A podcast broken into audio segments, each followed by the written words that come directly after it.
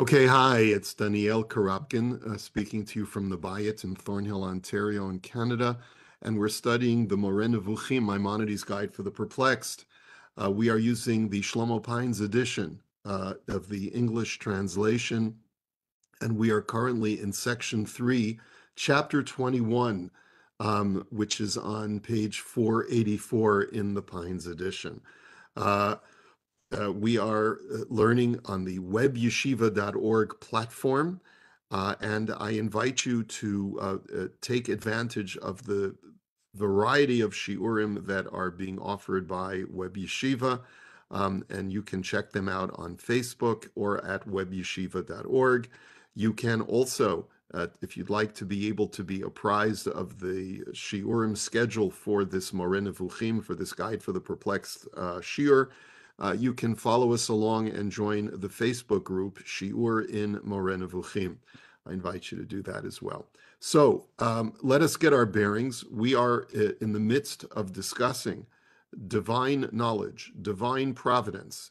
We are on the precipice of discussing the idea of theodicy, of why bad things happen to good people, because there is clearly um, this sort of conflict in in religious thought between God's absolute and complete knowledge of everything, um, and at the same time uh, his allowance for man to choose freely. Free will and uh, and divine knowledge are in conflict, or divine providence. Uh, and then also we have to reconcile how come God allows so many bad things to happen in the world. So we're not there yet, but we're continuing in chapter 21 the discussion that we started in last week's chapter, which is about the perfection of God's knowledge. In last week's chapter, and let me just bring up my handout so we can sort of look at where we are and where we're headed in this uh, in this discussion. The sort of the the, the title that I, I gave to this uh, to this chapter is only God has a priori knowledge of existent things I know that's a bit technical, so I'm going to explain what I mean um, in a moment. In the previous chapter, the Rambam had established that A, God's knowledge and human knowledge are two completely different things. As a matter of fact, the Rambam had given us a list of five ways in which God's knowledge is completely different and, and so oppositional in so many ways to the way human beings comprehend ideas. And there is no way that humans can understand divine knowledge. And, and the, the, the, secondary item that the Rambam wanted to point out to us is that God's knowledge of future events in no way impinges on free will. And the way that the Rambam had expressed that in the previous chapter is that things that are possible or contingent because they haven't happened yet remain that way, even though God knows what the outcome is going to be. And this is not something that the human mind can easily grasp. And the Rambam leaves it at that that uh, using the same verse that he used in Hilchot Shuvah, um, which is from Isaiah, Kilo machshavotai machshavotechem. My thoughts work completely different from your thoughts. God is completely removed from time and space, and therefore his thoughts have no impact on what is going to happen in the future. Now, in chapter 21, which we're going to do today, the Rambam further distinguishes between divine knowledge and human knowledge illustrating the difference in terms of the maker versus the consumer. And what I mean by that, what the Rambam really means by that, is that there is a fundamental difference um, in the, the thought process between a person who manufactures an item and the consumer who, who utilizes that item. Let's not get too far ahead of ourselves, and let me just uh, uh, perhaps present some definitions of the terminology that we're going to be using when we talk about a priori knowledge. So if you look at an, any encyclopedia that talks about uh, philosophy, you have two terms, a priori and a posteriori. Um, a priori and a posteriori refer primarily to how or on what basis a proposition or an object or a thing might be known. In general terms, a proposition is knowable a priori, which means before the fact, if it is knowable independently of experience, while a proposition knowable a posteriori is knowable on the basis of experience. So, for example, um, if you want to introduce me to your sister, I have never met your sister. You might be able to describe your sister to me in, in many, many different ways, but until I actually meet her, my knowledge of your sister is a priori knowledge. It may be somewhat fuzzy, it may be lacking, and so therefore a priori knowledge of certain things is not a given. But if you introduce me to your sister and then I interface with her and I see who she is and I get to know her, I see what she looks like, I see I listen to the to the tone of her voice, I understand her personality, my understanding of your sister is now a posteriori knowledge. The distinction between a priori and a posteriori knowledge thus broadly corresponds to the distinction between empirical and non-empirical knowledge. Empirical knowledge means that I have a physical exposure to the, the item in question.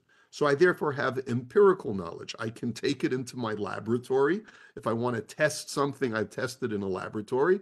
And that's why we talk about science in terms of empirical science, mm-hmm. because all of modern science is, is empirically based. We have to experience it, we have to look at it, we have to analyze it, and then we have a posteriori, a posteriori knowledge. But there are certain kinds of knowledge that sometimes we can intuit. So what philosophy texts talk about is, you know, in this uh, in the modern or sort of the uh, the Renaissance debate between uh, between Descartes and other philosophers, it, you know, Hume and Locke, is is knowledge a or is knowledge of everything empirical or a posteriori, or are there certain things, as Descartes had uh, put forth, that are a priori knowledge? Can I have, for example, a knowledge of God um, without ever having any empirical contact with God? So that's the way that we use these terms traditionally in, in philosophical texts. The way we're using it in this chapter is we want to compare divine knowledge with human knowledge. When God has in mind to create something, then God's knowledge of the thing he wishes to create is a priori knowledge because even before he's created that thing, he has knowledge of it. A posteriori knowledge is the way human beings encounter reality because we only understand or uh, know of things that exist after we've been exposed to them, after we have an empirical interaction with them. And the truth of the matter is, is that it's not only just the difference between God and man, but anytime, says the Rambam, when a maker manufactures something, he is different from everyone else who utilizes that object. Only the maker has a priori knowledge of the object in his mind before he makes it. Everyone else can only know of the object by encountering it in the world, by having an empirical interface with the object. And the Rambam uses as his example the manufacturer of the water clock. Now, the water clock is an ancient and medieval system of being able to tell time. So I'll get to that in just a minute, but the Rambam writes he understands the machinations of the weights, the flow of water, the strings, and the balls that need to move in order to correctly indicate the time. He carefully considers how to make the clock and then transfers his knowledge into the actual clock. When a person is an engineer or a scientist, a builder, a carpenter, and he wants to make something, so in the case of this uh, water clock, which was how in the medieval world they used to use water as a, with an intake and an outflow, and that would move different gears and pulleys and and would create a way of telling time uh, in the in, in Wikipedia entry in the medieval Islamic world, the use of water clocks has its roots from Archimedes during the rise of Alexandrian Egypt and continues on through Byzantium. The water clocks by the Arabic engineer Al-Jazari, however, are credited for going well beyond anything that had preceded them. And he actually, and the reason perhaps why the Rambam was so um, taken by water clocks is because just around the time that the Rambam was writing the Moreh Nevuchim, eh, perhaps in the 1190s or the 1180s, is when water clocks were really achieving a lot of new technology. As a matter of fact, in Al Jazari's 1206 treatise, he describes one of his water clocks, the elephant clock. The clock recorded the passage of temporal hours, which meant that the rate of flow had to be changed daily to match the uneven length of days throughout the year. To accomplish this, the clock had two tanks.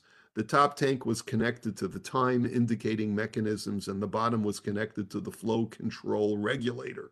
Basically, at daybreak, the tap was opened and water flowed from the top tank to the bottom tank via a float regulator that maintained a constant pressure in the receiving tank.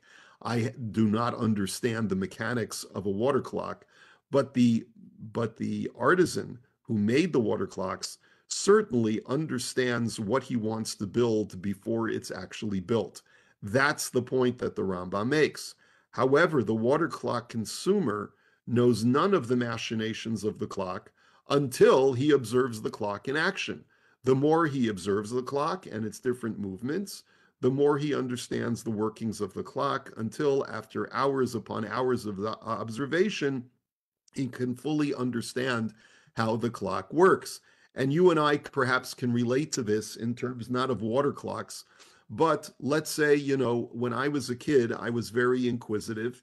And when there was, let's say, uh, oh, I don't know, a, a, a motorized toy I would sometimes take apart the toy in order to open up the motor and to see how it works.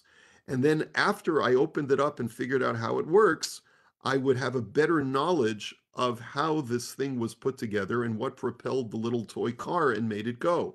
But I had no knowledge of what made the car work the way it did until I actually opened up the toy and looked at the motor itself and saw that it was used a, uh, a pressure spring and you had to wind it up and so forth and so on. Now, uh, our modern examples, there's a big difference in your knowledge of your Tesla, for example, uh, whether you're Elon Musk and you know how to make a Tesla versus whether you're a consumer and you buy a Tesla and you drive it. The types of knowledge that you have, um, Elon Musk's knowledge of the Tesla exists even before the Tesla is manufactured. Plus, he has a much deeper understanding of the interaction between the battery and the drive shaft and all of the, the, electronic components that go into making a Tesla. As an end user of a Tesla, I have a completely different conception, and I need, if I really want to sort of reverse engineer a Tesla, it would take me a very, very long time to figure it out until eventually I might, I might get the same knowledge as the manufacturer himself of the Tesla if I really was to uh, uh, carefully ponder and look at the schematics and really try to understand it. The same thing would be true with a smartphone. I use a smartphone all, uh, on a daily basis. I use it to get my news, I use it to communicate, and my knowledge of the smartphone is limited as an end user to the utility of this phone. I have never, even though perhaps maybe I should, really try to figure out in a, on a deeper um, mechanical level and a scientific level how this phone works. I know that it has a microprocessor. I know that there's a lot going on inside and that there's a circuit board and that there's a hard drive and all of the things that a computer needs to have. But I don't really have a full understanding of a smartphone in the way that the people at Apple who make this phone understand how it works and all of the different uh, components and, and features and so forth and so on. Okay, so that's the idea that the Rambam wishes to communicate to us. And as we'll see, the manufacturer of reality is God, the consumer of reality is man. So, and then the Rambam use, extends the analogy further. Let's say the clock had an infinite number of functions not just that it tells time, but also that it can do an infinite number of things. It would be impossible for the observer to ever fully understand the clock because no human being has the capacity to understand that which is infinite. Now, furthermore, he can only understand the clock by observing it, so he cannot possibly comprehend its movements before the movements take place. So even if the clock hasn't yet been manufactured and you tell me about what you plan to build, I can't fully understand it until the clock comes into existence, right? Either you educate me on what you plan to build and I sort of get an idea, or I can only um, understand how the clock works if I don't converse with the manufacturer until I actually encounter the clock in real life. Now, why is that relevant? Because the same is true for the difference between divine knowledge and human knowledge. And here the Rambam is just um, uh, extending the distinction between divine knowledge and human knowledge that he had uh, emphasized in the previous chapter. Our knowledge of existent things is purely a posteriori, that is, our observations of things already in existence. Human knowledge, therefore, cannot grasp that which has not yet come into existence or that which is infinite. Now, uh, remember, uh, all the way back in section two, the, the Rambam had told us that he believed in an infinite universe, not that the universe has existed uh, in, infinitely in the past, but rather the world was created at some point, but that it will exist for all of infinity. The world is eternal going forward, a parte post, if you remember that terminology, that the world will continue existing after its initial creation. God set the world in motion to exist eternally. And that means, as the Rambam had said in the previous couple of chapters, that there are an infinite number of organisms that are and will be created in the future. Because of that, no matter how much time I would spend observing creation, I would be deficient in two ways. Number one, I can't possibly um, uh, uh, have knowledge of things that do not yet exist, have not yet come into existence. Like, for example, I have not yet met my great grandchildren. I may have met my children, I have met my grandchildren, but I haven't yet met my great grandchildren, who I hope to meet sometime in the future, Be'ezrat Hashem. But I have no knowledge of them because they don't yet exist. Furthermore, assuming that there are going to be an infinite number of descendants that I will have, or an infinite number of ants or other organisms in this world, there is no way for a human being to fully grasp all of that. Furthermore, because our knowledge is based on our encounters with multiple things, our knowledge is multitudinous based on the number of things we encounter and observe. This is the Rambam hearkening back to what he had said in the last couple of chapters that another way that divine knowledge is different from human knowledge is that divine knowledge is unitary. It is it is that God's knowledge precedes all that exists and encompasses all that exists because God's knowledge is completely unitary. God does not accumulate knowledge as he encounters existent things, but rather his knowledge precedes all that exists and therefore is the unitary uh, concept that envelops all that exists. And that's what he says. Divine knowledge is different. Whereas we derive knowledge of things through interacting with them, God's knowledge of things is independent of his encounter with those things. Instead, God's knowledge precedes the existence of the things God cognizes. God's knowledge of everything therefore retains God's unitary nature, and God never attains any new knowledge through the coming to be of new things. God's knowledge therefore encompasses the infinite, but his knowledge is completely unitary, never being broken down into the individual organisms, um, making different packets of knowledge, so to speak. God's knowledge preceding all existent things is true of all existent things, whether they be, and the Rambam breaks down all of existent items into three categories, and we've seen these three categories before, whether those things be completely separate from matter, the celestial realm of angels and the like, or whether they are material objects that exist eternally, so that the cosmic realm, the celestial spheres, and the planets that uh, are in constant motion and never change, or the things of our terrestrial existence, material individual objects which come in and out of existence, but whose species follows a fixed rule of existence.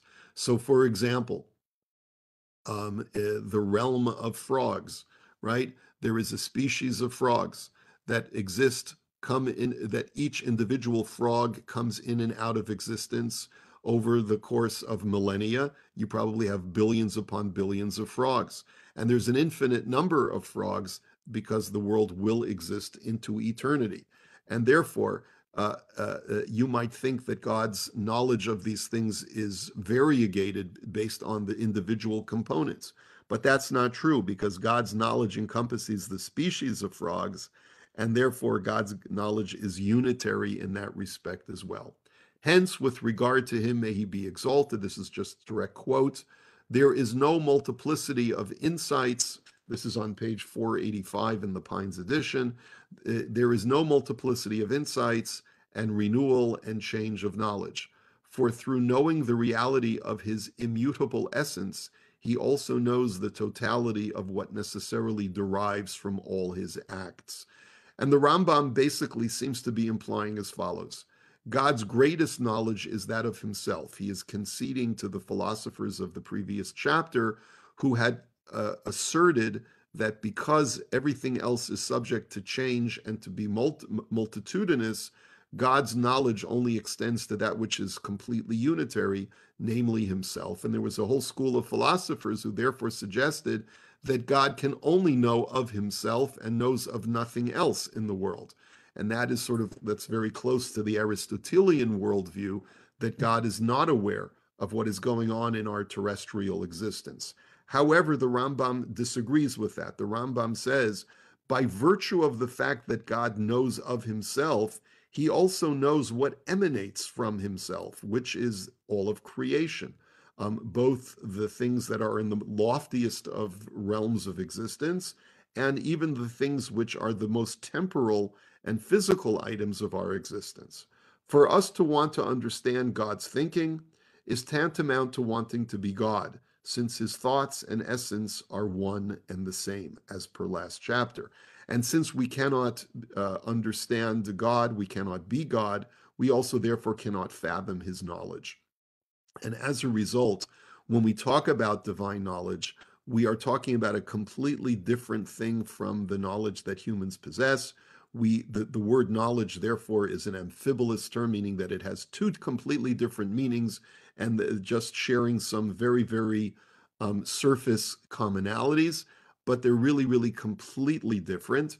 And therefore, any effort that we put into trying to understand divine knowledge is really going to be misplaced and unsuccessful. God, therefore, knows everything, and it is impossible for us to relate to this kind of knowledge. So, the Rambam sort of concludes this chapter by saying, These lofty matters are truly wondrous. Despite the fact that there is no way to prove any of this, either using a Torah methodology or a philosophical methodology. And what the Rambam is essentially saying is that there are certain concepts that are so out of bounds of the human process or the human mind that we will never be able to get clarity on these things. But with all things such as these, where there can be no formal demonstration, one should follow the path that we have taken here in regard to the question of divine knowledge of things outside of God Himself. And what the Rambam is basically saying is, I have established for you sort of like a general guiding principle that when there are things that the human mind simply cannot comprehend because they are completely out of the realm of experience of humanity, there's a certain path that you're supposed to take. And that's the path that I've taken in regard to trying to explain divine knowledge. I cannot prove the, that divine knowledge encompasses all that exists. I cannot prove that God knows everything, but I've provided you with a methodology to bring you to that point, and you should use that methodology whenever you encounter things that are too unfathomable to the human mind. Now, the Rambam doesn't elaborate on this point, and he doesn't really explain to us what kind of methodology he's presented to us. However, I noted in one Sefer that there's a cross reference to what the Rambam had written in section 1, chapter 32. And I want to sort of just go through that very briefly so that we have a greater understanding of really what is the Rambam getting to. The Rambam in chapter 32 of the first section really was just starting to embark on the, the subject of metaphysics. He says, uh, if you do not deceive yourself into believing that there is a demonstration or a proof with regard to matters that have not been demonstrated or proven, if you do not hasten to reject and categorically pronounce false any assertions whose contradictions have not been demonstrated. So the Rambam is basically cautioning a person to use a methodological process, very methodical process of making sure that he arrives at truth. The first rule he says is don't accept something as proven if it has not yet been proven. Do not reject something as, as having been disproved if it has not yet been disproved. If you do not aspire to apprehend that which you are unable to apprehend, and the third rule, or the third charge he gives to his uh, reader is don't try to comprehend something that is beyond human comprehension. If you do those three things, number one, you don't accept as proven something which hasn't been proved. You don't reject something which has not been proven to be false. And you don't try to understand something which is beyond human comprehension you will achieve, you will have achieved human perfection and attained the rank of Rabbi Akiva Olav Hashalom, who entered in peace and went out in peace. Nichnas b'shalom v'yatza b'shalom, the Gemara in Chagiga that we've talked about before, about the four sages who entered into the Pardes, who entered into the realm of philosophical or deep speculation about God, when engaging in the three theoretical study of these metaphysical matters. Now, the Rambam, what he's therefore seeming to be saying over here is as follows He seems to resign himself to not being able to prove certain metaphysical matters that are part of the divine realm that no human being can comprehend. We cannot comprehend divine knowledge. And we have to ultimately submit that no matter how much we're going to talk about God's knowledge, no matter how much we're going to try and sort of prove what God knows and what he doesn't know, we're ultimately going to end up hitting a brick wall because human minds are limited in their capacity to understand divine matters. One can therefore only submit to what seems to be correct based on, and this is the way the Ralbag understands this final statement of the Rambam, what seems to be correct based on our, our tradition and the entire Torah system, which is based on divine knowledge, divine foreknowledge of everything, despite man possessing free will. Now, uh, the way that the Rambam is basically uh, uh, sort of resigning himself is we know that God gave us the Torah. We know that in the Torah, God says that man stands to be accountable for all of his deeds. And we know based on a more holistic uh, discussion of Torah, not just that what's in the biblical text, but what's in our rich uh, uh, oral tradition as well, that there is a final realm of recompense where man will have to make a reckoning for everything that he's done in his life.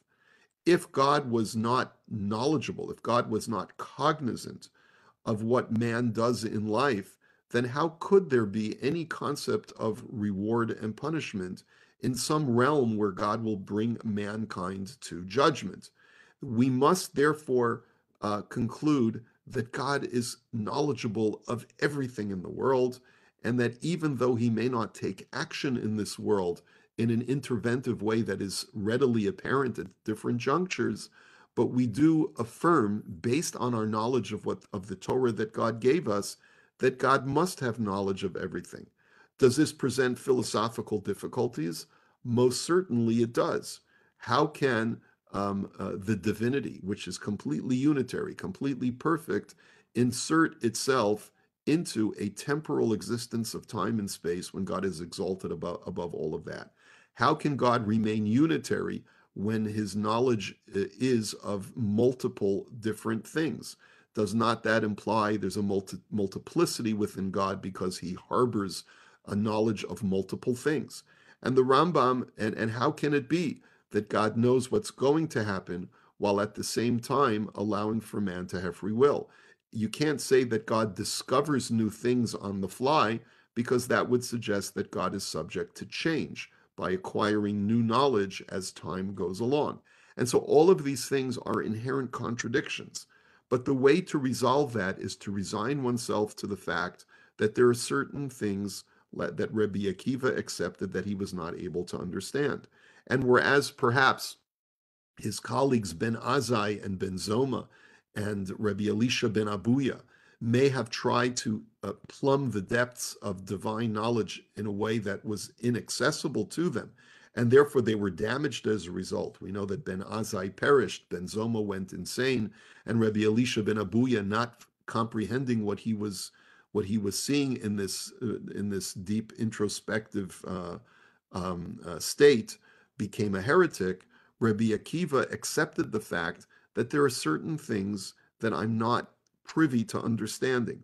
And even though they may present themselves in one way uh, from a logical philosophical argument argumentation, that doesn't mean that that's the way they are because there are certain things that are beyond what is computable to the human mind. And it's for that reason that he was Yotze B'Shalom, that he was able to leave intact without his um, his sanity being compromised and also without his faith being compromised. So I think this is where we're going to hold it for today.